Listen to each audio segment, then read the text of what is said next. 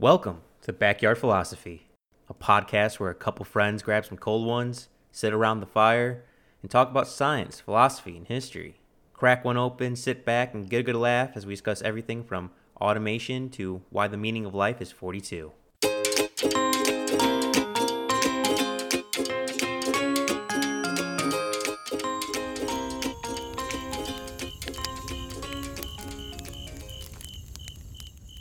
We've all been at the grocery store. Going through the aisles, we get to the fruits and vegetables, we pick up two items. Wait, why is this one a dollar more? It's organic. Why is organic so expensive? Why is organic such a fad?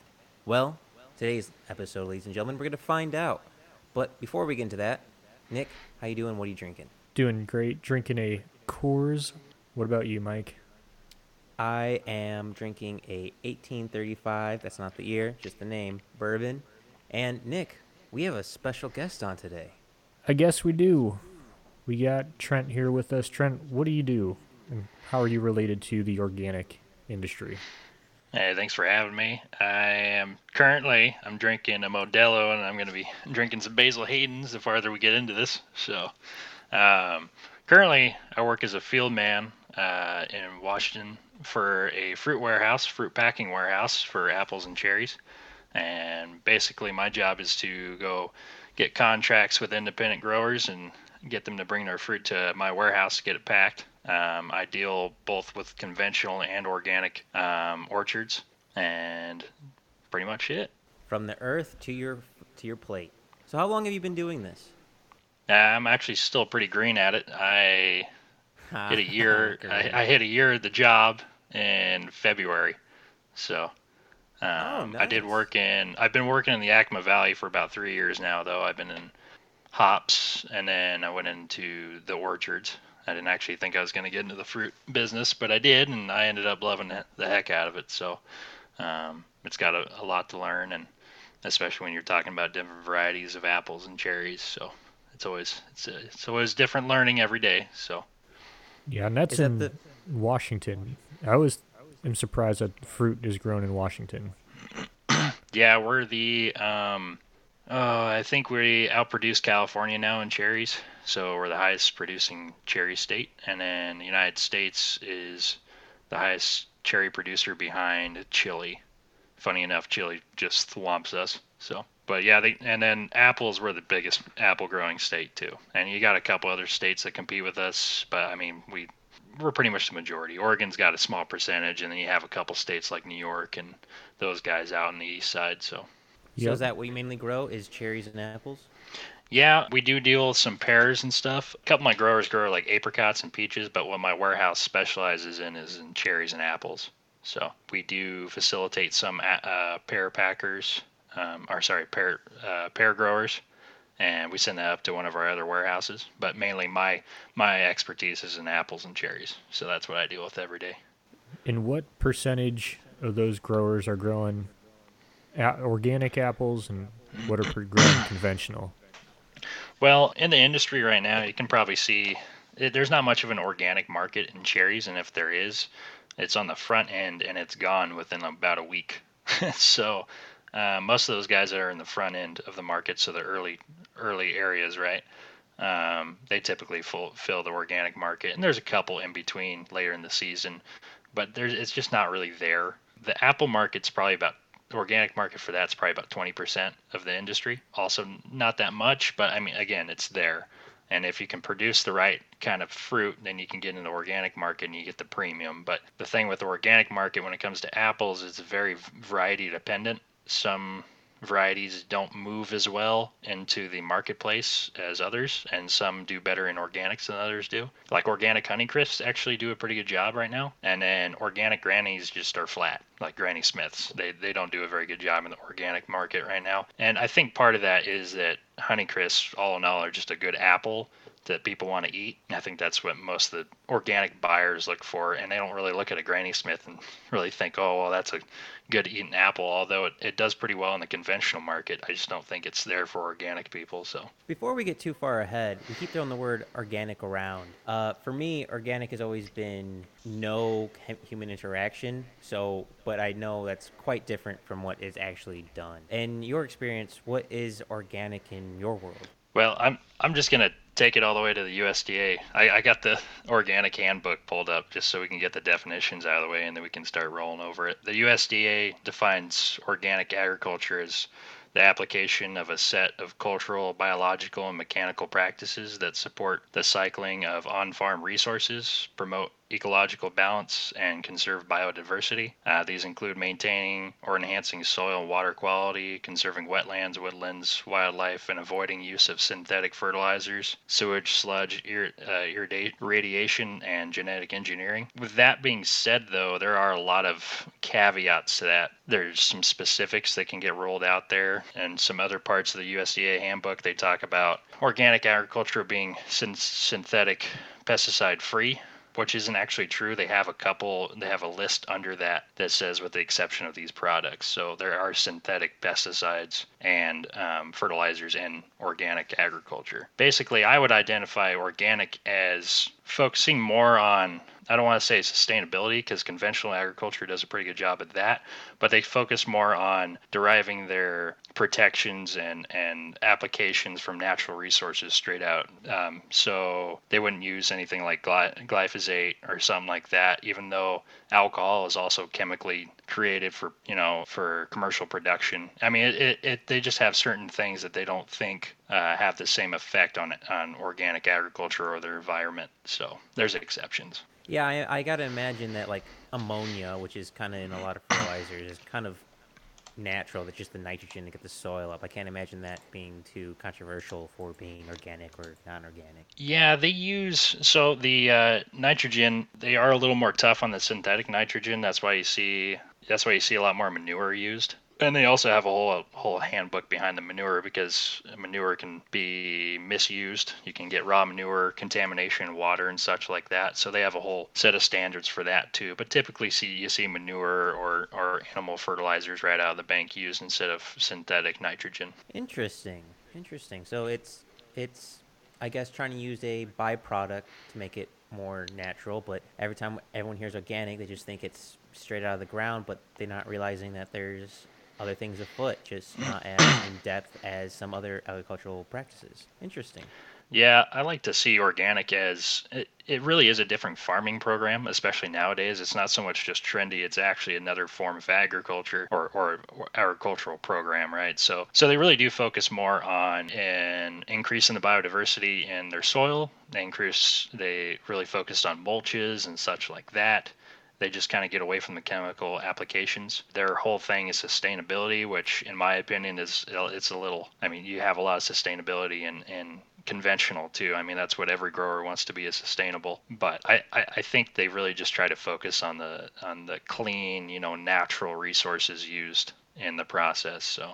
And uh, so I had a question on like the amount of of inputs you need. Are like what's a we don't use organic pesticides. So what's are the price of organic pesticides a lot higher, and what's the do you get used at a higher rate? Like what's kind of the comparison between treatments from an organic versus a conventional block for uh, like your normal year? Yeah, no, that's a good question. The um, so in terms of inputs, I don't have the actual sheet, like a sheet in front of me with the prices and such, but I know from working with my growers, typically they are paying a higher price for organic applications, whether that be um, protection agents, you know, for uh, like fungicide or not fungicide, but a f- fungal protection or something like that. Uh, they use sulfur, sulfur oxide, and stuff like that. That's typically more expensive. And on the other question of how much they they apply it, they do typically do more applications in organic. So just to give you an idea, they do find uh, a little less pesticide residue in organics than they do in conventional. There was actually a paper done a couple years ago, and we heard about it in my one of my pesticide classes in college. I can't remember the name of the paper, but uh, it said that the uh, residue left from organics is only about four or five parts per million less than that of conventional. So if you're talking about pesticide reduction, I mean, when you're going to buy that organic product, it's not that it's not that less that that much more pesticides a residue in conventional. So I mean, we can talk more about why you you pay that much more for organic you know further on in the discussion but i think i think especially when it comes to prices and such the inputs really drive the price up because you're applying sometimes two or three times more than you would in conventional even though it's a different chemical makeup it's still the same intended use. It just conventional does a lot better job of covering area. They have a lot more effective pesticides and stuff like that so. Out of curiosity, with traditional pesticides, like I know there's different features like aerial sprays, like uh, uh, you know manual labor of just going out there with uh, pressurized bottles and spraying them. For organic pesticide, is that the same processes that can be used, or do they have to have their own processes? In terms of application, you mean like the actual? Yeah, for just, yeah, distributing the uh, chemicals for organic. You, you're talking about like actual the spraying Do you- process. Do you, guys use blowers? Okay, yeah. So, but we do use what's called a fan sprayer, and it's uh, it's is literally what you think. It's a fan on the back of a tank, and it blows the the chemical or whatever application you're doing uh, up and around. So as you're going down these roads, just think of like a of a trellis system. You got rows, so so the apples, apple trees or cherry trees are going straight up, right? So as you go down, this fan sprayer is is blowing up into the up into the trees and then going on top of them and, and, and getting coverage on, on the very top at the same time because it's all it's circular right so that's kind of the projection they use and that's and that's used in both organic and conventional the spray process is the same for for the actual chemical application I'm a mechanical engineer. I have no idea what happens in the farmland. So uh, this is all. I might ask some dumb questions, but luckily that's no that's okay Here. no fan, fan sprayers are pretty are pretty unique. I didn't know about them too until i got into hops and they use them in hops too but it's really any kind of agriculture that seems to go up so really or orchards or hops eh, a lot of your specialty crops like that that's that's where they use fan sprayers i don't think i've ever seen them used in field crops or anything because there's really not any point right You're,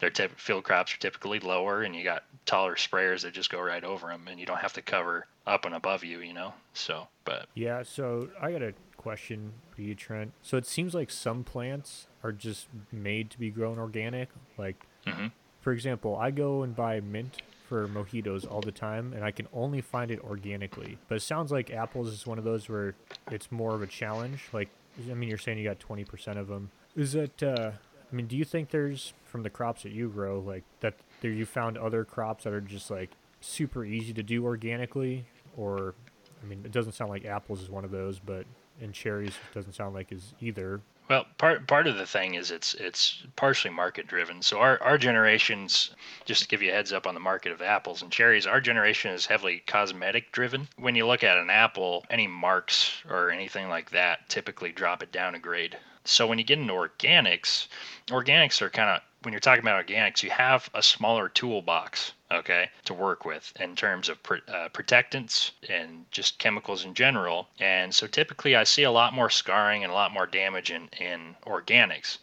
And when we're talking about packouts, packout is a it's a sheet that you get after your apples are packed, and it shows you. And then when I talk about pack out percentage, that's how many apples got packed, and then the other percentage, the cold percent percentage, is what got rejected because they were too low of a grade or they had too much damage on them, right? So organics typically have a lower pack out on average, just because they typically are uglier fruit. And is that the fault of the grower? Not not really. It's just you have less to work with. And and typically the premium that comes with organic, if you can hit the right market, I mean, nullifies that anyways. So it's in certain instances it is worth it to grow organic apples if if you can do it right. Uh, I, I think I think in terms of organics, yeah, I I mean me myself, I don't know if I grow organic apples, but I got some really good growers that are really good at it, and they get some higher pack out percentages. But on average, it's lower than conventional. So with that difference of packing and because of cosmetics, are organic farmers still making a good profit comparatively? Like, because obviously, if apples are 20% of the market organic and the other 80% more conventional farming, is the cost and the profit still the same for both sides of the coin? Um, it totally de- uh, it's going to depend on on how the year went too and there's so many factors contributing to that. So if you can if you can farm a good apple in organics and again this is heavily variety dependent so and and different varieties hit a different market because of when they grow, right? So if you can hit the right market and you can grow a good apple as an organic grower, you're going to outpace the conventional guys. So we'll typically still take organics. It's just it's just that's kind of a rule for us in general. If if if there's no market for their apple, we won't take it. You have a lot you have a lot more room to work with if you're in organic and you can go down to conventional. Um, the problem with that is that you just farmed an apple organic and it's not going to look very pretty. so uh, I, I think, in my opinion, you know, for conventional, so you might not get that. You're not going to get that premium price in conventional. So the growers can decide by year. So it's not like once this orchard's dedicated to being organic, it has to stay organic for you know however many years. No, so so yeah, they, if they want to sell organic, they they do have to be certified organic. And and sorry, I, I, I need to specify on that. So when so when they produce organic, they have to get certified that way to sell organic. That doesn't mean that they can't sell that fruit conventional. So so you can go down, you can kind of go downgrade, right? So if you sell there's no restrictions on conventional fruit, but you couldn't go the other way. Does that kind of make sense? So in my mind, it's kind of like uh, a lot of whiskey and bourbon makers. Like you have to age your whiskey, it has to be like aged seven years or something like that. So a lot of whiskey makers make vodka until their licensing is ready to sell or their batch is ready to sell. It sounds kind of similar to me where you make something in the meantime until you get the licensing. Yeah, yeah, actually that's that's a pretty common practice. That's a good example. A lot of these guys will farm it organic. So so just a background on organic certification to actually go organic and I I don't know if this this isn't just the orchard industry. I know this is a couple other crops and I'm not sure if it covers all crops in general, but you have to farm a, a crop for 3 years with organic standards, right? So you have to use organic practices in there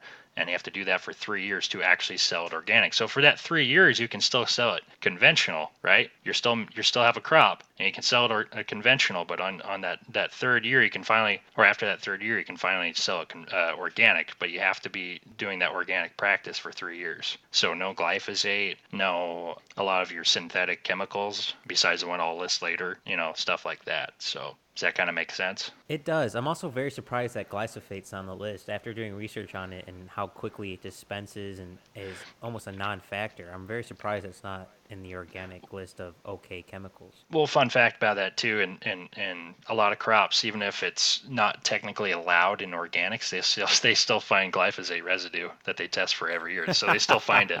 So I'm not saying that means that the growers are, are necessarily cheating the system because they, they, they have a pretty they have a pretty strict certification process. I mean, they look over all your spraying records and everything. I mean, you can't really slip by on that stuff, and and it, it it'd be a pretty big deal if you if you tried. So I imagine that's got to be just like transportation residue, or you know, adjacent crop kind of wind picks up one time doing the fans, and it just gets on you. Just something out of your control. Yeah, and yeah, that's yeah, absolutely. Those are some factors that can totally contribute to that. That is correct. So. So let's talk about, unless you had something else, Trent, why uh, why organic's such a big thing right now. Well, uh, you know, actually, that's partially why uh, I'm I'm gonna enjoy sitting here talking to you guys about that because I, I see it from the grower's perspective of just filling a market need. Because at the end of the day, I mean, we have this demand, and Nick would know this, but you know, me and Nick are are living in West Coast states right now, and and they're pro- you know I don't know about nationally, but organics over here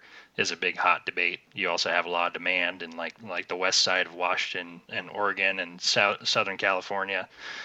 Um, just those demographics prefer organics, but I th- I think that when it comes down to that that discussion. It's it's just primarily moved by those certain areas. I, I don't know why people buy organics from that from that end of things. I think part of it is not knowing exactly what organics encompass. I, I actually believe that a lot of people would not buy as much organic if they actually knew what was went into um, organic production. Like I said, you can still use pesticides and organics, and a lot of people I talk to that like to eat organic don't really know that. They also don't know that it's not GMO free. They also don't know that you can use certain chemicals in there that they're applied three times more than they are in you know conventional. So it's just certain things like that that you just need to help educate people with. And and i get it. There's a lot of disconnect. Actually i think that's mainly the issue is there's a lot of disconnect from the grower to the consumer especially when you're talking about uh, west side versus east side washington and oregon. And you see a lot of that. Yeah i couldn't tell you how many sources I came across that are like organic means non means uh, pesticide free. It's like those are two entirely separate things. Mm-hmm. And in fact, I had to do some digging too when I knew that it wasn't pesticide free, but I also didn't know that it necessarily stated it was synthetic chemicals that weren't synthetic pesticides that weren't allowed. And then they have that whole list that's like, well, but we have these that you can use. So I had to do some digging for that. But it's just it's just interesting that they still have that list of, of chemicals you can still use because the whole idea behind it is that they're trying to get chemicals or not necessarily chemicals but but um, applications that are derived from natural resources but you still have to do a lot of chemical processes for some of those. You know, alcohol, like I said, is one of them. So even though it's a naturally occurring thing, you have to go through a chemical process to produce that commercially. So yeah, because my wife, she had an internship working at a place that created different fertilizers, and they make a you know the organic version of that same fertilizer. It's the same chemical compound. It's just the mm-hmm. source of the chemicals is organic, and it was like four or five times as much Mm-hmm. That makes sense. Nick, do you use any organics in in the forest industry? or any kind of no. did, I was gonna I, I was just curious if they had any kind of certifications or but I was just curious if they had any like you know how there's a lot of just quirky parts of markets nowadays that just go for either organic or wholesome or sustainable stuff. I, I don't know if they put any labels on trees.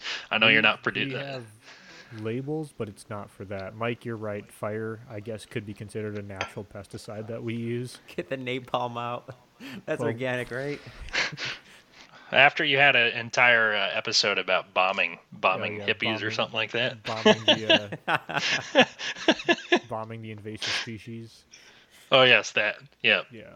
No. Hippies, so, invasive species, same thing, right? Yeah. Our licensing is basically just to make sure that we're sustainable. So it's like don't harvest more than you cut, don't cut within a certain amount of length of the stream, don't cut more than X amount of acres, and it's fun fact compared to the organic it doesn't really make our wood that much more it doesn't really make it a premium good compared in the united states uh, compared to that certific- same certification in like europe or somewhere else in the United States, gotcha. we don't really care as much, but pretty much everyone has it now. Bringing it back to organic food, I do have a question because you brought up in the beginning that the agriculture police, I, I lack of better terms, uh, to term organic is not using like CRISPR for genetic engineering, but yet a lot of organic material has GMOs.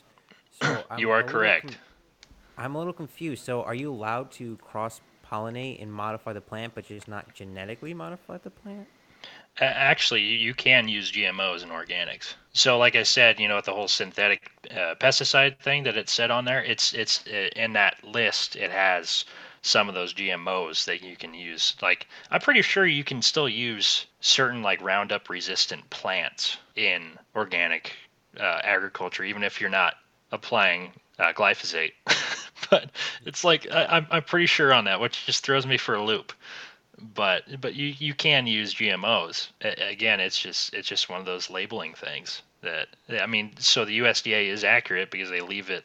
They they have that list of allowed products, but but on that label, you know, people a lot of people just don't know the difference because that's what they think it is. They think it's GMO free. And and I'm sure you guys could do a whole nother episode on GMOs. It's eh, you know that's that's a whole other thing to go into. So. Well, I'm a fan of GMOs because mainly because I don't like seeing people starve to death. But it's so interesting to me that organics still allow GMOs?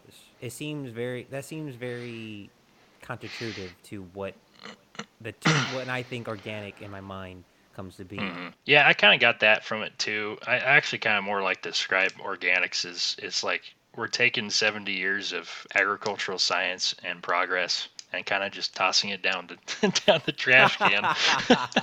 because you talk about like yeah GMOs and you talk about stuff like Norman Borlaug and the Green Revolution, you know, and you feel like you're kind of taking all that and just tossing it away. But here's what I will give to organics. They, in their own right, in the last 20 years, have kind of created their own progression of technologies to use in organics. So I, I don't necessarily think they they. I'm, I'm not convinced that they've kind of just taken an entire step back to you know we can't use any modern technology for agriculture because they actually do a very good job of employing more cultural and mechanical controls. So they do uh, they look for more resistant varieties, and they also typically you know they kind of go in line with some of those no-till guys. They focus more on uh, O horizon production and just again soil biodiversity, and they just focus more on the cultural part of it. And they also use a lot more biocontrol so they like to have a lot, can try and facilitate more predatory insects and spiders in in their orchards. So a lot of people use ladybugs a lot more in orchards and hops because they'll kill aphids. When I walk into orchard, organic orchards, the fact that my face hits a freaking spider web every two seconds pisses me off, but I get it. they're, they're doing their job, and, and but you don't see that in conventional.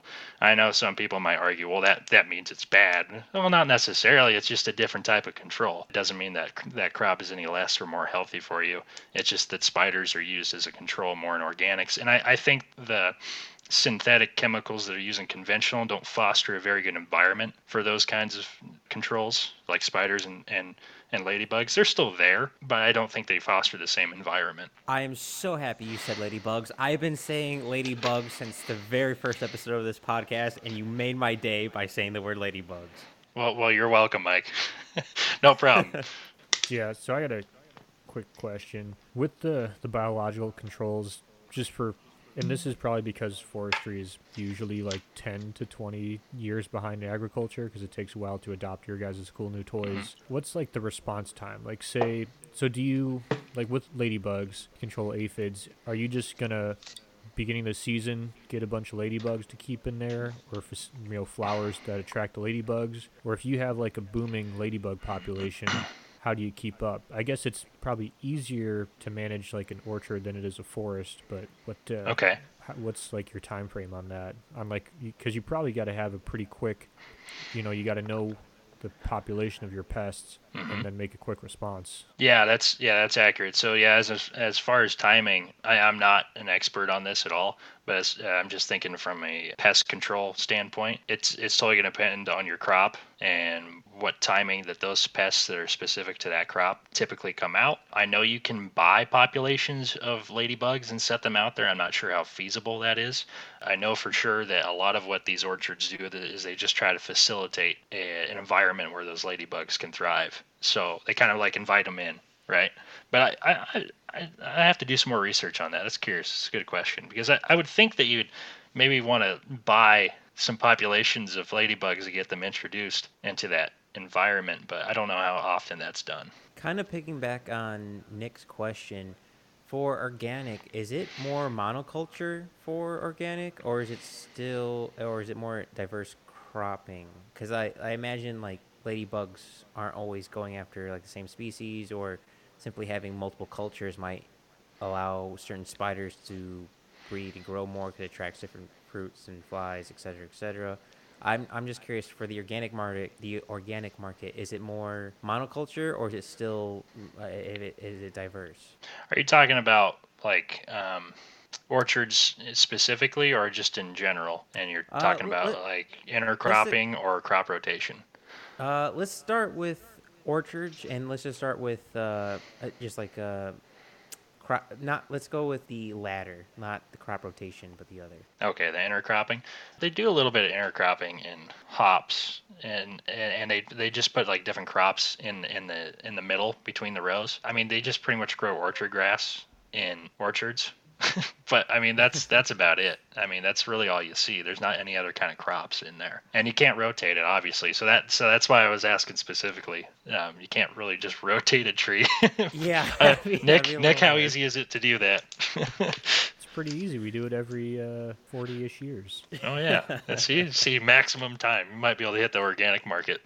Yeah, no, that's a good question too. So you But- also mentioned how long a organic product will last. When a, I imagine it's the same for both, but like if they have like marring or cosmetically they don't look good, like they either get chopped up and go to frozen or some other marketplace. For organic, say cherries, because you deal with mm-hmm. cherries, what is the lifespan of organic versus non-organic?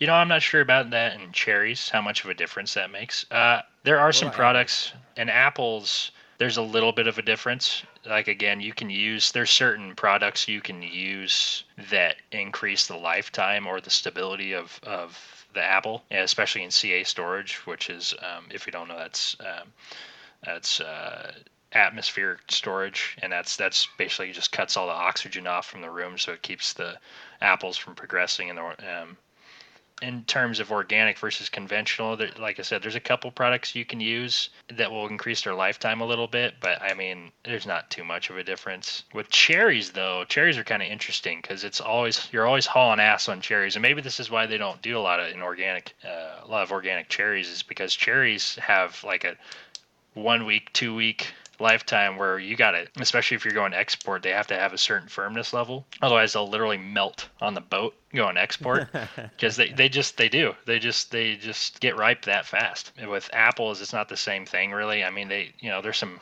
and that's variety dependent. I've had a pink lady apple sit on my counter for two months and nothing happened to it, and then I had a Honeycrisp sit on there for a week and went just rotten pretty quick. so but but the the pink lady is like a nuclear bomb of apples, so can't really do much with it uh, in terms of killing it. so I now have a new favorite apple. it's a good apple. I would I'd recommend it. It's one of my favorite. Just curious, what's your favorite apple variety to one to grow and two to eat? I guess what's Can the- they? they can be the eh, same. Do they have to be the same one? No, they can be different. Okay. Okay. Yeah, because my my favorite one to eat is probably the Honey Crisp, and that's probably going to be a lot of people. My favorite one to grow is the Granny. the The Honey Crisp is just a super good tasting apple. It's it's sweet. It's it's it's soft enough to bite into. I hate growing it. It sucks. It was never meant to be grown. It was meant to be eaten. I don't know how that's supposed to factor in, but it, it there was a Mich- I think it was a Michigan University of Michigan paper that came out a couple weeks ago. And granted, this is like five or six years into us using this product or using uh, Honeycrisp and growing it, and it said that this apple is not meant to be grown, packed, or shipped, only to be eaten. We're like, well, hell, I wish we knew that five years ago.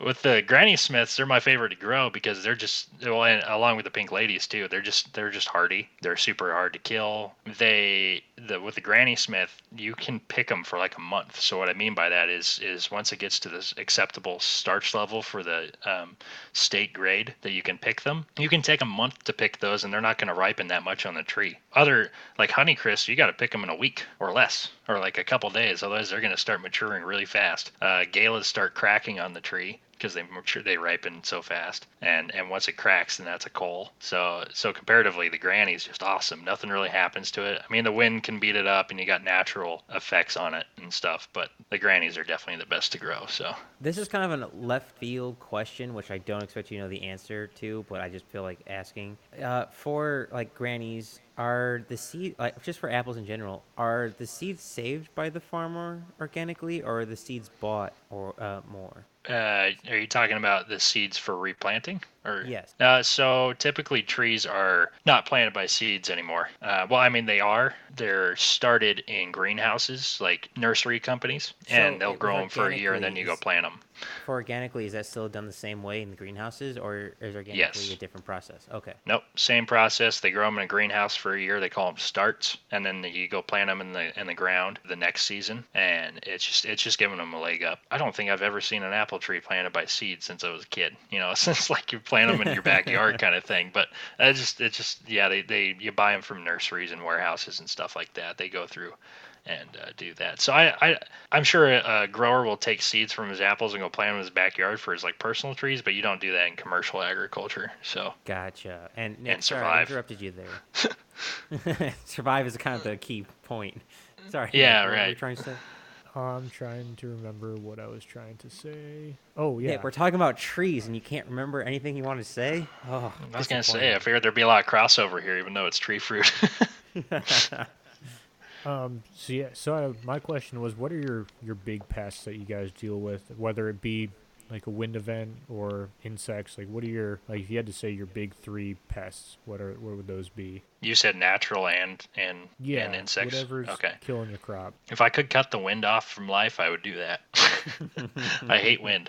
It, it beats up apples and it's it's super super difficult to deal with. Come frost season, it can cause a couple issues. Sometimes it can be a saving grace, pushing warm warm air towards us, but typically it screws us over with pushing cold air from another side or something like that.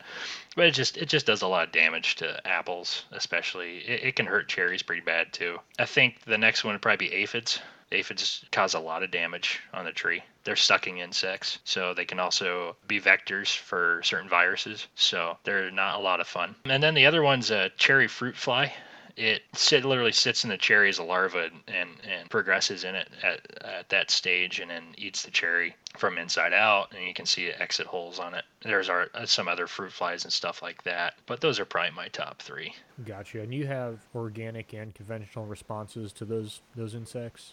Yeah, there's products for both. The, again, the organic's just not as aggressive is the word I'm looking for. It's just not as aggressive. Typically, a lot of these things are more protectants. You're not looking for eradication. That's just not a lot of products in general, especially when you're talking viruses and, and fungus. You're you're talking more protectants. I mean, there are a lot of pesticides you can use for killing insects in the orchard industry. Um, actually in cherries before we send them export we have fumigation rooms don't know the chemical they use for that off the top of my head but they will fume a room of cherries in it to make sure they kill off any any existing fruit fly larva that's in there sorry for yeah fruit fly um, maggot would be the correct term my bad but No, you're giving me nightmare fuel enough. That's okay. I don't want to eat maggots, and now I'm thinking about nothing but eating maggots. well that's why we fume them mike This is, don't live this in is why asia I drink bourbon. Yeah. I man, what if uh, instead of the organic movement, we had a movement that people just didn't want to throw away like any food, and we just shipped all our all your like defect apples and stuff anyway, Trent, and people just ate like apples that had bruising and all that kind of stuff. It would be a totally different world. Uh, If you talk to any grower out here, they'll tell you that's how it should be. they'll be like, they'll be like, "Well, why'd you guys pack my apples so hard? Like, like, like grade them so hard? I could have made money off that." We're like, "Well, because the buyers won't buy them. They and sometimes they just don't understand that." A bunch of these older guys, because hell, 20 years ago they used to take something that had like a puncture in it and still sell it and and be fine, right? But now you got multi-million dollar packing lines that that literally take like 24 or 25 something pictures of each apple as it goes as it goes by, like a second, and it gives you a, a like a surface area thing where it can detect bruising, limb rub, scarring, internal rot, insect damage, and stuff like that. So, and now that's just the kind of stuff we've had to adapt because the buyers require stuff like that. So, I would totally be down for that, Nick, and it would make my job a thousand times easier, but there's just not a market for it. well, of course So- we can't make your job easier. We have to, of course, make it harder. no, yeah. Yeah, those machines are pretty cool. I saw one down here for blueberries. Takes all the pictures and, and automatically sorts them. It's insane. It's like The guy told me blueberry it's like- ones are cool. In case Yep. anyone's wondering, uh, for 2020, the estimated organic revenue for just the United States, not any other country, is going to be about 80 billion dollars. So Yeah, that's a lot of organics money. definitely got a market. I got a, a question for you, Mike. As someone who came from, I guess, the same place I did with uh, not the most agricultural background, what was like your impression of organics before you like started looking into it? I honestly thought organics was no chemicals and no GMOs, like no genetically modifying, like maybe cross species, like if you just happen like cross pollinating of different maybe you know, apples since we're talking about apples, but nothing really. It was more preventive, not active measure. So if I planted, say, a row of cucumbers, I, uh, whether it be you know just my backyard or 20 acres. I was simply letting them grow and only letting the strong ones grow. And I imagined I was going to have a large loss. That's why organics cost so much. But I, I had no idea about the acceptable chemicals that were allowed, nor the GMO part really threw me off. That that when I think organic, for some reason GMO does not correlate with that word. But I mean, eh, nature is very good at evolving and and modifying itself. So why is that any different? I, it's just it's just something that never crossed my mind. What about you, Nick? Um, so yeah, like in high school, that's kind of what I thought, and that's honestly, I think we are I had a environmental sciences class in high school that actually told me that same thing that organic is the way to go and there's no pesticides. And then in college, I found out the truth. And uh, my wife, she worked at a, like I said, a fertilizer place, and they made organic pesticide or organic fertilizer, and it was the same chemical compound, just with different. The sources of the chemicals was different. And now, personally, I I will look around the store to find conventional products over organic. Um, but that's just that's just me. Like, and, I, and I could I could see. Oh, sorry, go ahead. Were you? I was gonna say like I liked your you're saying you know organics is you take everything that we learned about agriculture and throw it out the window. I like to think of it as fly fishing compared to like spin fishing. Like oh. it's really fun. And don't get me wrong, I love to go fly fishing, but it's not how I want to feed my family if it comes down to it. Mm-hmm. Actually, I was going to use that example too, and I'm really not trying to slam on organics here. I mean, I have my own opinion on of them, but I can understand why people buy them. And like I said, my growers grow them because they're filling a, a market demand, right? So I can appreciate them, and it's a lot of fun to grow them. But it's got I, I kind of think about how the COVID thing, you know, at the very beginning started.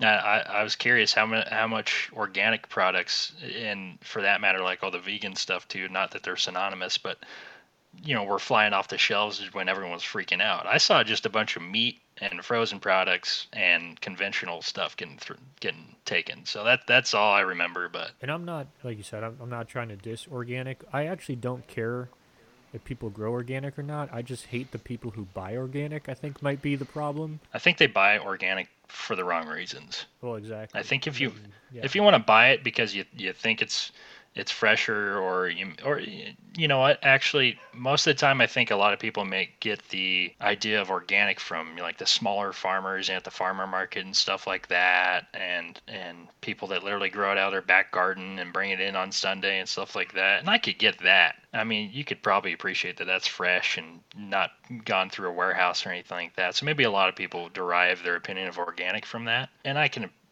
even even commercially, I can see organic being kind of nice. Again, there's not much of a difference between that and conventional, especially when I was talking about the pesticide residue content. I mean, you can spend a little extra money here and there, and you can buy organic. Uh, I know Libby does a little bit, and I don't mind. You know, it's not like I say, "Oh, well, wasted money on that." I mean, like it's it's kind of interesting to buy it, and it's I think it's just a different product, and sometimes you feel like buying a different product. I don't see any problem with it. So I have two complicated questions for both of you. I'm going to say the questions, then buy you time for everyone to think what they want to say. One is if you're forced to grow an organic plant, how would you grow it? And two, where do you see the future or organics happening? Is it just a fad that will fall to the side? Will it continue to grow? And to bide you all some time to think about your answer, I see organic kind of meeting modern agriculture kind of in the middle. That's where I kind of see organics going, where we're trying to get more renewable, more natural resources, but we have all this knowledge gained from the last 40, 50 years of farming to make sure everyone gets fed and as population increase we're going to need to feed them so that's where i see the future happening is kind of in the middle and for actual organic farming maybe the mechanical engineer isn't the best person to answer that, so I'm hoping one of you two could pick that up. I guess you I'm go kinda, ahead, Nick. Kind of confused with what do you mean? How would you grow an organic crop? Now, well, say you're organic farmer. Now, what standards do you put yourself in? What do you you put your own spin on an organic? Now, like we mentioned, is organic the you know the your backyard zucchini, or is organic more what is today with certain chemicals being allowed to use? How would you run your organic crop. We think- established fire is organic, right? So I think I think the question you're asking is what do we think should be cons- should be under the organic label, right? Like, do you think we should allow pesticide usage under organics? Like, if we had an organic farm, would we spray? Or if we had an organic farm, would we do some kind of like regenerative, you know, soil treatments or something like that? I think you're complicating the question. I'm just asking what you would do personally, Well, what's the? not laws or anything. I mean, if I had to grow an organic tree, Let- Let's all right. Uh, does it bear fruit? I, I get where Mike's going with but I don't know though. how I- to. I but get that really intent. depends on the crop. Like I, I'm not going to tell you how to grow apples because I don't know the pests and Mike- the cycles and. My question was going to be, what's the market I'm trying to fill? You're, I think you're trying to make ends meet. I think you're simplifying agriculture too much. There's too many things we need to know. I'm, I'm I thinking of like a grower trying to make money. I'm sorry. That's what I want. I'm like, all right, you have you you have to grow and you have to keep your conscience clear, but Well- how would you keep it in the organic category? I mean, Saying there's no this- rules, just in your own mind, what the organic rules you set. I mean, you do the same thing you would now. You'd apply the least amount of inputs that you can to get them the most return back. I mean, you. Nick's not very good at answering this question, so I'm just gonna ignore him and pass it on to the next. I- I think Well, I think I kind of get what you're talking about, but uh, you're talking like the actual specific uh, chemicals and stuff I'd use. Probably just probably not raw manure, but more processed manure. And then I would probably have to use like more lime and sulfur for for protectants on the tree and stuff like that. But that's probably about as far as I go. And there's a lot of missing factors in there, a lot. But if I'm trying to grow it in like my idea of what's supposed to be like the aim of organics, like fresh and clean and stuff like that's probably what I go with.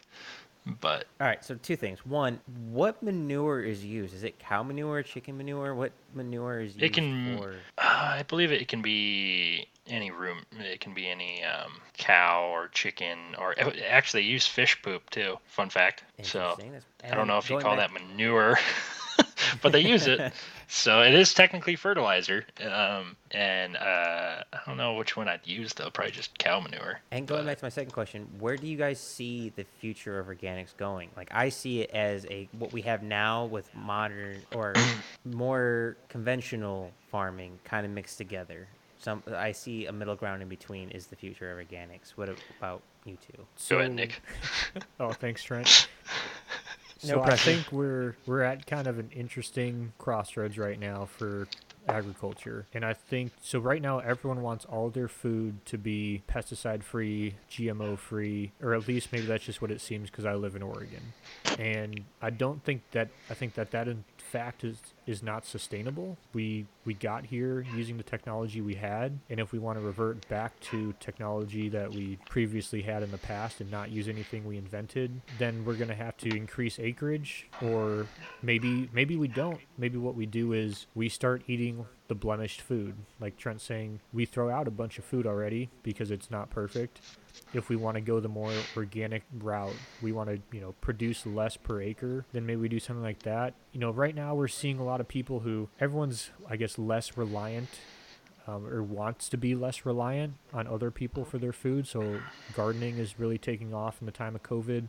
But I don't see that sustaining. I see that being a temporary fad. But I do think what that is doing is showing people how it's not easy to just grow all of your food, much less any, even just growing like a tomato in your backyard. It's more work than people think.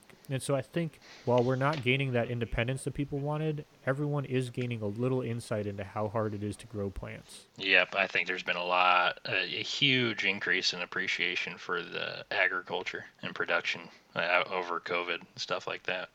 But I, I definitely see organics. I don't really see them. I, I see them changing a little bit, but I, I mainly see the organic sector just incorporating more and more until it's basically just conventional again. I, I don't mean it fading away, but but they're just going to keep incorporating more and more and and exceptions for chemicals and such because they're going to start realizing it's, just more difficult to produce certain products and certain crops. And the price is just going to keep going up not because we want it to i mean there's a premium for it but you know inputs get higher. And then you're talking about maybe in the future we're talking about more diesel prices and stuff like that getting higher. And then labor sure as hell in washington state's getting more expensive. So you're talking about those getting higher. So i think organic either is going to get pushed out or they're just going to get incorporated back back into conventional. Yeah, I So- think, and I want to touch on what you said because I don't think people realized exactly how much this costs. So just imagine, like we talked about, how with organic sometimes you have to spray your fields three times compared to the synthetic with one time. You have to run your machine through that field three separate times. You got to pay for all that diesel, which isn't exactly cheap, even though it's not you're using that Yeah. off-road tax. And you got to pay that guy too. Yeah, and you got to pay the guy to run through it all those times. And so, Mike, that's what, in the pesticide podcast is like it uses less less CO two. That's where a lot of that's coming from compared to organic. But I I kind of see right now, like Mike, you touched on the local growers, like you know, backyard. I got like a pig and a few apple trees, and I go to the farmers market. I really think that that's going to become really big, and it's going to get so big that it just becomes conventional agriculture again hmm because I agree. Yeah. So it's gonna get they're like oh man i take all my apples and i send them down the farmers market and sell them oh what if this one guy just took those apples down the farmers market for me and my neighbor and this other guy and sell them and then pretty soon you're back to, to Then you have a co-op. yeah. So I actually think I actually see things playing out more different. As energy, batteries, and electrical motors become more prominent. I can see diesels eventually falling to the wayside. Now this might be 25 years, but we're still gonna be eating in 25 years and farming in 25 years. At least I hope so. So I can see now the diesel costs going significantly down, so that doesn't matter. And I imagine as our technology improves and we understand more the DNA sequences of different species, pesticides, insecticides, and we simply just learn because hell, I mean, 40 years ago from farming then to now is is light years difference. I imagine we're going to learn more about what we're growing and how to protect it and and how to harvest a more plentiful yield. So I imagine we're going to be using less to begin with. So I can I don't necessarily agree that it's going to go straight to what we have as modern conventional farming. I think organic's still going to be stay put, but I think it's going to kind of collide. So conventional farming, organic farming, again, I think are going to meet in the middle. I think there's going to be a common ground in between them, which will be the new conventional farming. I don't see organic completely disappearing, and uh, I, I I agree with both of you. It'd be a shame not to use the conventional farm that we've spent so many years and decades learning not to use. But as technology improves, I think we need to. I think we'll be able to use less to gain more. No, no, I, I think you're right in a sense. Like we are gaining, oh, you know, the knowledge from the organic industry of what they're doing and how they're doing it. And the question is going to become like, okay, so what if we find out, you know, biological control is just as effective? Well, then it's very quickly going to become common practice. You know, it's uh, farmers want to Also, save take money, everything right? I said with a grain of salt because I'm a fool with a capital F. Just want to point that out there. Yeah, well, I'm also grow trees for lumber, not apples or consumption, any kind of fun fruit thing like that. So, but yeah, I I, I do think that it's going to be like you said, it's going to combine, and uh, we can see it right now, Trent. I mean, I think we've seen it in college, and everyone's more focused on just being sustainable, and it's not like uh, you guys are going out there like, hey, let's let's mess up the soil. I mean, one of the soil health is is pretty important. Yeah, absolutely. Yes, yes. I mean, it's not like conventional guys look at soil and like, nah, we don't need that. like, like soil fertility is just as important. I was I was gonna piggyback off what Mike said about you know in the future you know people are gonna have to eat. Another factor you have to put in there is the fact that what are we supposed to be at 10 billion people by the turn of the century? Or Less is that than, or I think by 2030 we're supposed to be at 11 billion. no by 2030? 2030 or 2050, I believe. Yeah. Yeah, I, I don't Thanks, know. I- but but you know that's that's something you have to think about too. Is is organic production going to be able to take us that far? Is it going to be able to produce that much for 11 billion people that soon? I mean, I, like I said, it's got its own advances, and and, and organic has definitely got its own progress and research going on, and I, I think they're pretty formidable. But again, I, I think they're just going to get put back into conventional very slowly and kind of just phase by the wayside if we if we want to look at feeding 11 billion people. So I think it's just going to become a label that used to be. And I can't believe it, but I found a way to fit it in space. So I have Oh, this is gonna take me. This is gonna take me way off topic, but we've been talking about trees for so long. I gotta It's it back okay. to I've been waiting to go off topic. As we explore space, do you think organic farming will be colonizing amongst the planets? Like, I imagine the first, let's say, five generations of a Martian, no way organics are going to exist. But are we going to allow organic farming on other planets once we colonize them? I guess I should have listened to the full episode of the Martian colonization, huh? I am full. I am full on. Let's go to space. Well, I mean, it, I, it, I almost think it's the same as on Earth, except it magnified, right? You're in space, it's for survival. You're going to need to use whatever system, whether it be organic or conventional, that uses the least inputs, that you Right. get the most bang for Yep. your buck. I Yep. disagree with that. Okay, I- so I- pack all that extra pesticide in there. No, no, no, no, not for the space part, but for Earth part. Like Earth part, it's not all about survival. And I imagine once, uh, I mean, I agree with you for space part, it's gonna be for survival. But I imagine within five generations, and we're, once we're colonized space, it's not going to be just survival. We're gonna ha- be bougie. I mean, we're Americans. We want it bigger, larger. Now, hell, I'm a Texan. I, of course, I want it bigger. Now, but th- is that the same I can't for our ag- He could use it a lot. I was gonna bigger. say, where's the context on that? can't win. God damn it.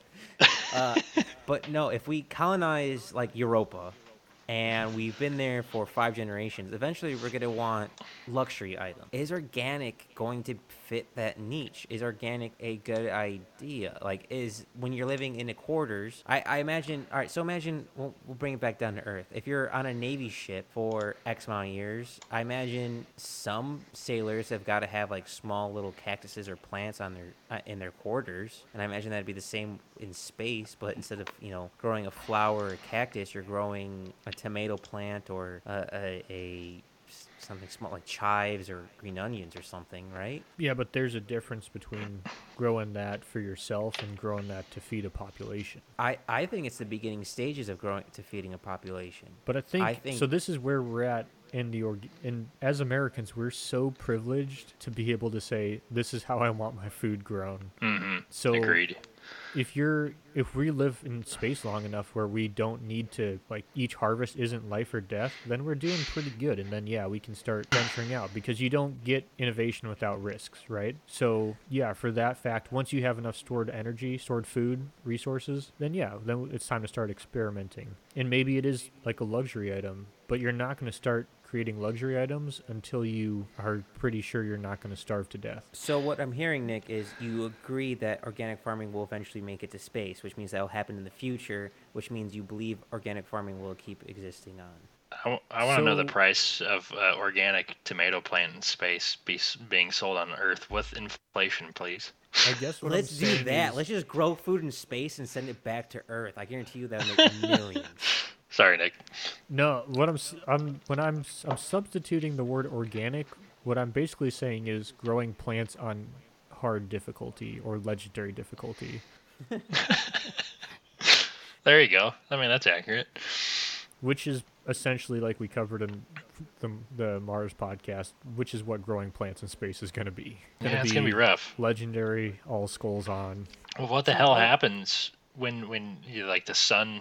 The sun's different, and it is there like certain times that the plants can't really perform photos- photosynthesis as compared to Earth. Trent, you're That's gonna what have I'm to thinking. listen to it because fun, Okay. fun fact, you get like I think 33% less light, so a lot of plants wouldn't even make it in space. We'd have to Oh, add, God. additional lighting, as well as we'd have to heat up the greenhouse of some sorts. It's almost the light you would get on Mars is almost not even worth having exterior windows. Oh my god, I guess we're growing fucking mushrooms. Much.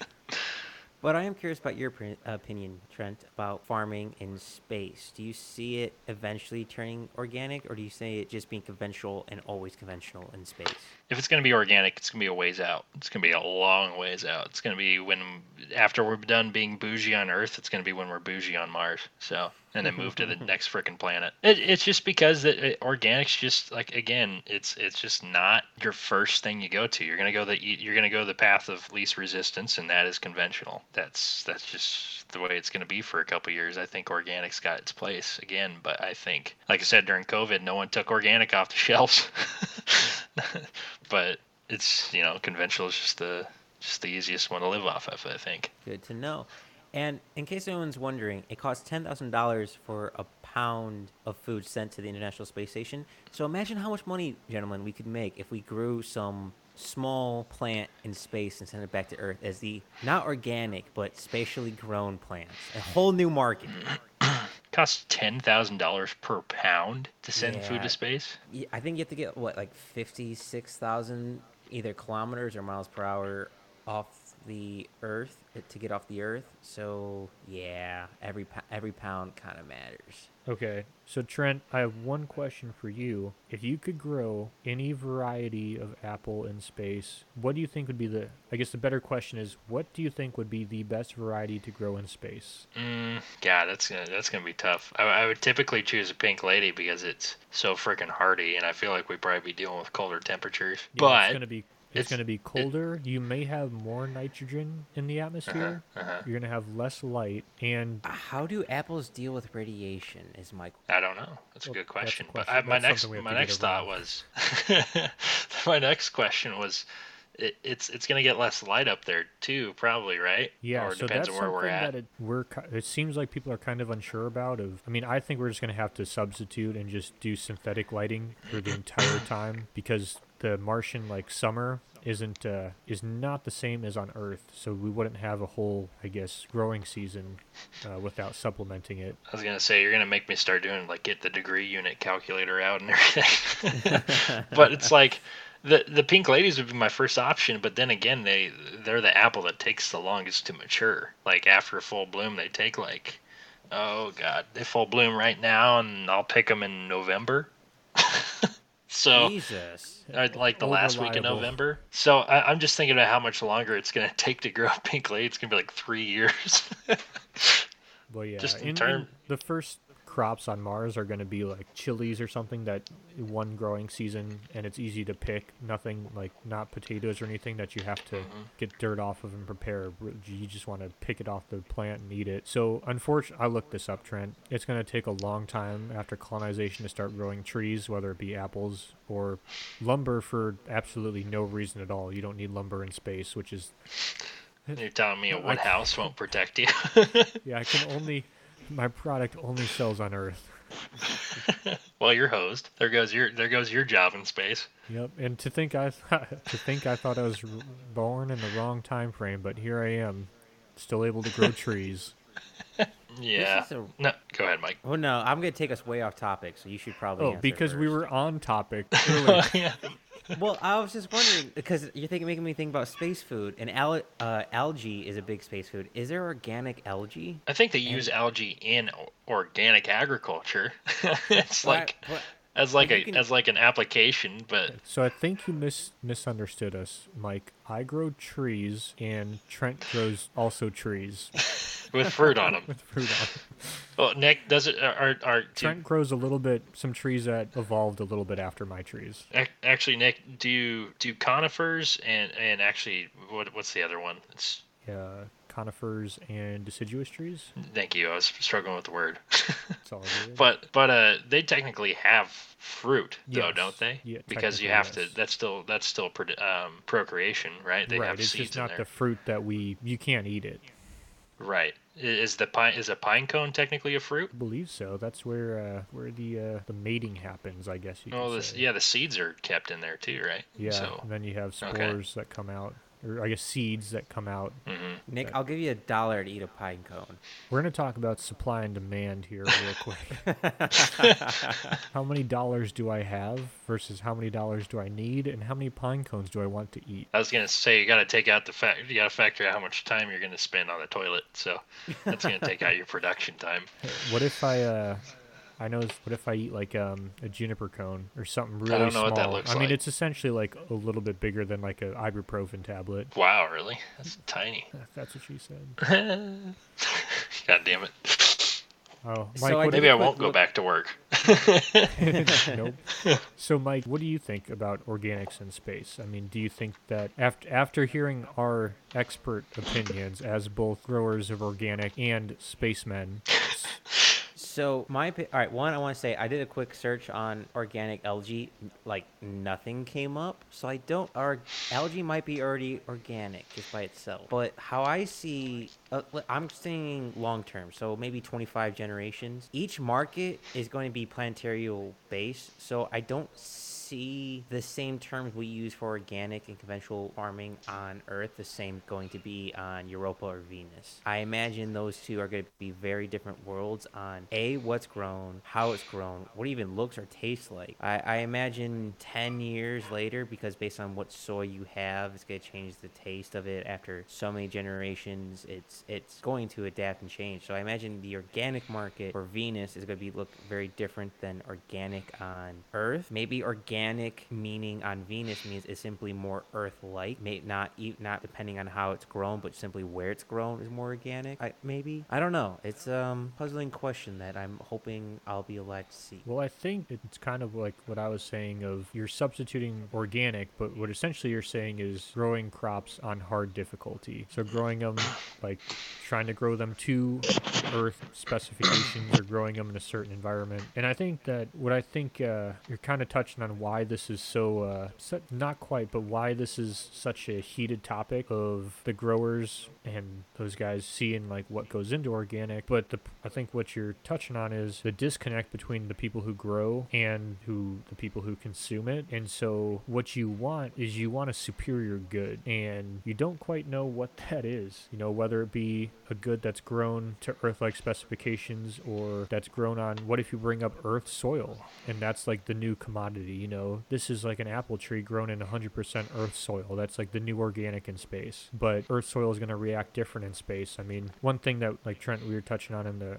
Martian one is just you'd have to bring up specific soils for crops in space just to get all that you know the microorganisms in that soil that help that plant grow. Oh yeah, not to Um, mention trying to adjust for pH. Good God.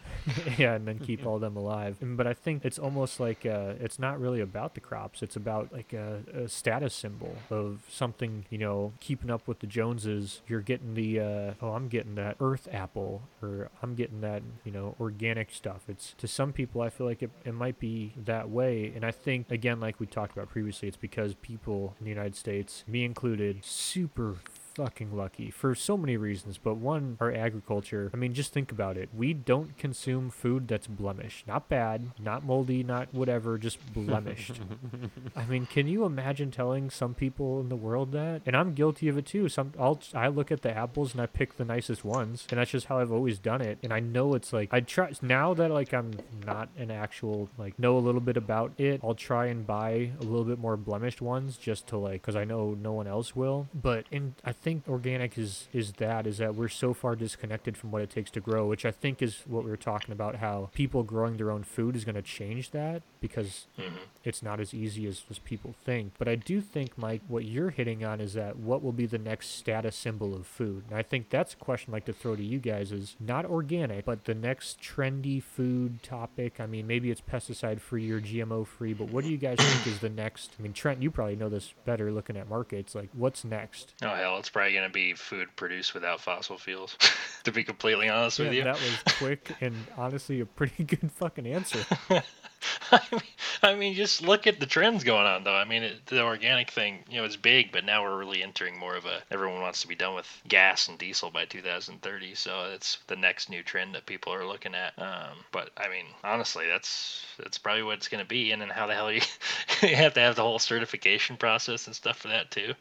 It'll probably happen. I wouldn't doubt it. So What I about you, Mike? unfortunately You have got to weird ideas. I unfortunately have to follow that up, and uh, the only thing that comes to my mind is uh, food that doesn't exist anymore. So like everyone knows the banana taste, like banana tasted candy doesn't taste like the bananas today. So maybe there's a whole new food market that's on food that used to exist, like through DNA sequencing, we regrow certain plants that were prehistoric or that don't exist anymore. Like uh, I, for some reason, I'm bringing it back to meat because maybe because I'm just hungry. But like we get some stem cells from dodo birds and grow that into burgers, so you can have dodo burgers. Or Oh my god. Oh, I'm so down. So I- down. I am.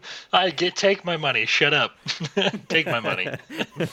that's uh, I can kind of see that going on where you can have food that no longer exists, and I, I feel like that's a very easy selling point. Like, hey, you want something that doesn't exist anymore? Come eat and try this. I'd be down for Dodo well, Burger. didn't um there was uh, someone found? I'm assuming in Russia because this seems a very Russian story. They found a mammoth and they took tissue samples and examined the sub, you know, everything. But then afterwards, they had all this meat meat left over. So they paid like people paid I don't even know what price was, but you could have mammoth steak. Did you hear that? PETA has That- got to be losing its shit. That 100% sounds like Russia. They- eh, Exactly. You got mammoths and Ru- or mammoth skeletons in Russia. That's where something like this would occur. I mean, Putin is essentially every single Bond villain. I mean, it's perfect. Oh my god. Yeah. Wait, so they they grew they grew the meat out of like the tissue? So you're talking kind of like how they did The- they so ate the- frozen tissue. So the the Oh, whole mammoth God. froze, whether and it's maybe like fell in a bog or something, and then it froze over. But everything was pretty much preserved, and so they, you know, once it became uncovered, they did the excavation, took tissue samples, hair samples, examined the stomach contents, took all the measurements, and then they just like had this mammoth, and they're like, "What are we gonna do with it?" And the Russians were like, "Well, we're hungry." always hungry. And so a bunch of rich people in Russia ate it. I'm assuming it's Russia. I can't remember. It just it a lot of money that it was Russia. There's got to be. I just think about like the food safety concerns with meat nowadays, and and then I'm thinking like, how do you know it was on that meat before it froze? I don't so, know. It's so Trent, this is Like I'm botulism times ten. God. prehistoric botulism. I don't know if I you add- listened to the space episode. Real, oh, I'll, that's a quick story, Mike. So Russia grew a bunch of spinach in space, and so did the United States. And the United States sent the spinach back down to Earth to be like tested to ensure it was safe. And the Russian cosmonauts just ate it like right in space, and they were like, "Wait, you guys are testing this first? For radiation and shit like that. yeah, it's classic Probably. Russian. I think you're Russian. the U.S. spinach did test like safe, but you know Russia Well, doesn't. well care. now the Russians know. we knew before, like the Ru- the Russians that probably ate it in front of the Americans were like, "You pussies." Yeah, but here's the thing: the spinach could be completely contaminated, and still probably wouldn't have killed the Russians. so That's very they'd be like, "That is good." It's more food than I ever got. spinach. Oh god. You were saying something, Mike? Oh, I want to add on to another trend I can see happening very soon. So, certain meat and beef, and uh, I think it's, I can't remember the name of it, uh, certain cheeses as well, where they allow bacteria or it to rot to a certain point and then cook it and eat it. I can see the same thing happening with vegetables. Like, you take a pumpkin and you let it sit and you sprinkle some bacteria or yeast on it and let it decay a little bit before cooking it or eating it. I can see that being another trend as well, like a Are you- bougie, rotten Yeah. eaten food. Are you kind of talking about like how they age s- salumis, I like don't know what salami that and, is. and, and other Italian meats? Is they, they have bacteria on the outside of them, and they put them in the in, the, in not a cooler, but it's literally an aging room, and they'll leave them in there for weeks. I did And it- not it- know this, but I was thinking like the Japanese beef where they like they hang out and like they have to scrape off the mold from the top layer before cooking it or like certain Mhm. cheeses they let they like make holes in it and like, like let maggots run through it and like Yeah, it's the same maggots- concept. Yeah. I can I can see that happening to vegetables and fruit very quickly. So my question is, you've met Americans, right? Me, yes. And so these same people who flip a shit if they get a pickle they ordered not on their burger are gonna allow people to put maggots and stuff in their food. Yeah, say typically do. I try to keep bacteria out of my orchard, but that's just me. But I don't know. I I mean I see that as being like a niche. I just can't imagine that's gonna become mainstream. But I Mainstream and trend are two different things. that's well, they that's true. they don't even let they don't even pack apples that fall on the orchard ground because of listeria. so Wait, hold up. They don't let apples be packed if they fall on the ground? no, there's listeria on, on the ground. It's it's naturally occurring. It's just it, it, it's not on the trees, but it'll be in the in like the orchard grass or on on in the dirt. Like, what do you do with those apples? Because I'll eat them. Uh, they just leave them on the ground. That hurts my soul. Yeah, well, I mean, and a bunch of apples fall off during wind windstorms and stuff like that too, and they just have to leave them, or they, they'll incorporate them back into the ground, right? I mean, they're gonna rot. They're still nutrients, but yeah. That hurts my soul. I, I'm not gonna lie. I'm a big fan of fruit. I, I eat some type of fruit daily, and apples and peanut butter is like my go-to snack. So just hearing apples rotten on the ground. Granted, they're I, you are right. They are going back to the nutrition plant. I mean, you're far more an expert than than I am, but still, I'm like food, food being wasted. I want food. That's true. No, I get that too. I hate wasting food. Did, did you eat dinner today, Mike? I did. I actually have had like four meals a day. Oh well, might- you're in I might be- Texas, so you're still two meals shy of a full. Sounds like Fat Trent's gonna make his way over to Texas. Fat Trent. No, So um, I think yep. we touched a large range of topics for organic. We've went from what actually happens to the possibility of space organics. And I'll be honest, I'm at a loss now. I'm all upside down, and I I'm not quite sure where to go from here. I don't have anything else. Trent, you got anything you want to add? No, I'm good. I I, uh, I think going off your guys' opinions, it sparked a lot of good conversations. So If you have Trent- anything you want to add, you can hit us up on Backyard Philosophy on Instagram and YouTube. Trent, if you want to share your social media or your company or whatever, if not, no worries. I mean, you can bother me at TJ Craig Johnson. That's my Instagram handle, but that's it. Yeah. Don't contact me. No. Everyone spam him. Just I just I just just now I we have to. Just I ask. swear to God. Yeah, just ask him uh, what apples would you grow in space. and, and all the information and all the information I talked about on organics is completely available. It's all public information on the USDA organics page. So if you get a wild hair, I had to drink a couple beers to get through it, but go, go for it. Well, that's anything the government makes. Yeah, no, appreciate. Th- th- thanks for having me on, guys. Sounds good. Before we get out of here, Mike, what books are you reading? I'll go. I'm currently reading uh, Deep Survival: The Science of Who Lives and Who Dies and Why. Basically, just explores different survival situations and who survives. And a lot of the times, it doesn't come down to experience. It a lot of times comes down to genetics. And good old fashioned luck. And to answer your question, Nick, I am reading The Lean Startup by Eric Ries. Uh, it's actually a lot light, lighter read from going from Fountainhead to Dune to now a book I can skim through. So I'm very Oh my excited. God, you went through Fountainhead, Jesus. Yeah. what about you, Trent? Are you reading anything? Yeah, well, I can't read. Nick knows that. No. He's not wrong. I'm reading.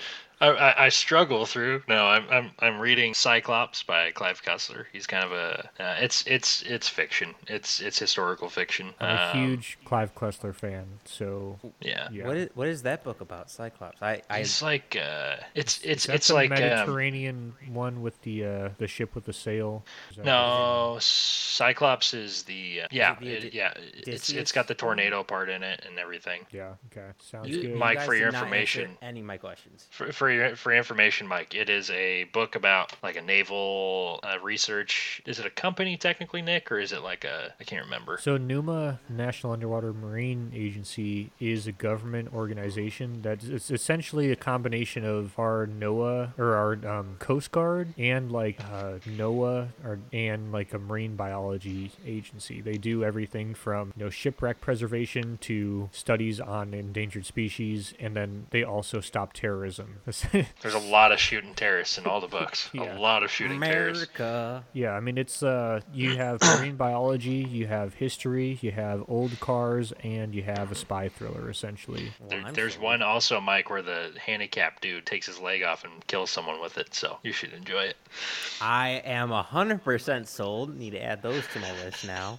That's the Juan Juan Cabrillo series, by the way, Nick. Ah, gotcha. So, Nick, if they wanted to tell us what, about their opinions on organic farming, where can they find us? You can find us on Instagram and YouTube, but you cannot find us on Twitter. Why can't you find us on Twitter? Because even though people have said that or that conventional agriculture has destroyed this planet, nothing will ever destroy this planet as much as Twitter has. Oh. Reverend. I didn't get a harumph out of that guy. Well, I had fun this episode, gentlemen, and hopefully, Trent, we'll have you back on very soon. And as Yeah, always, thanks, guys. thank you all for listening.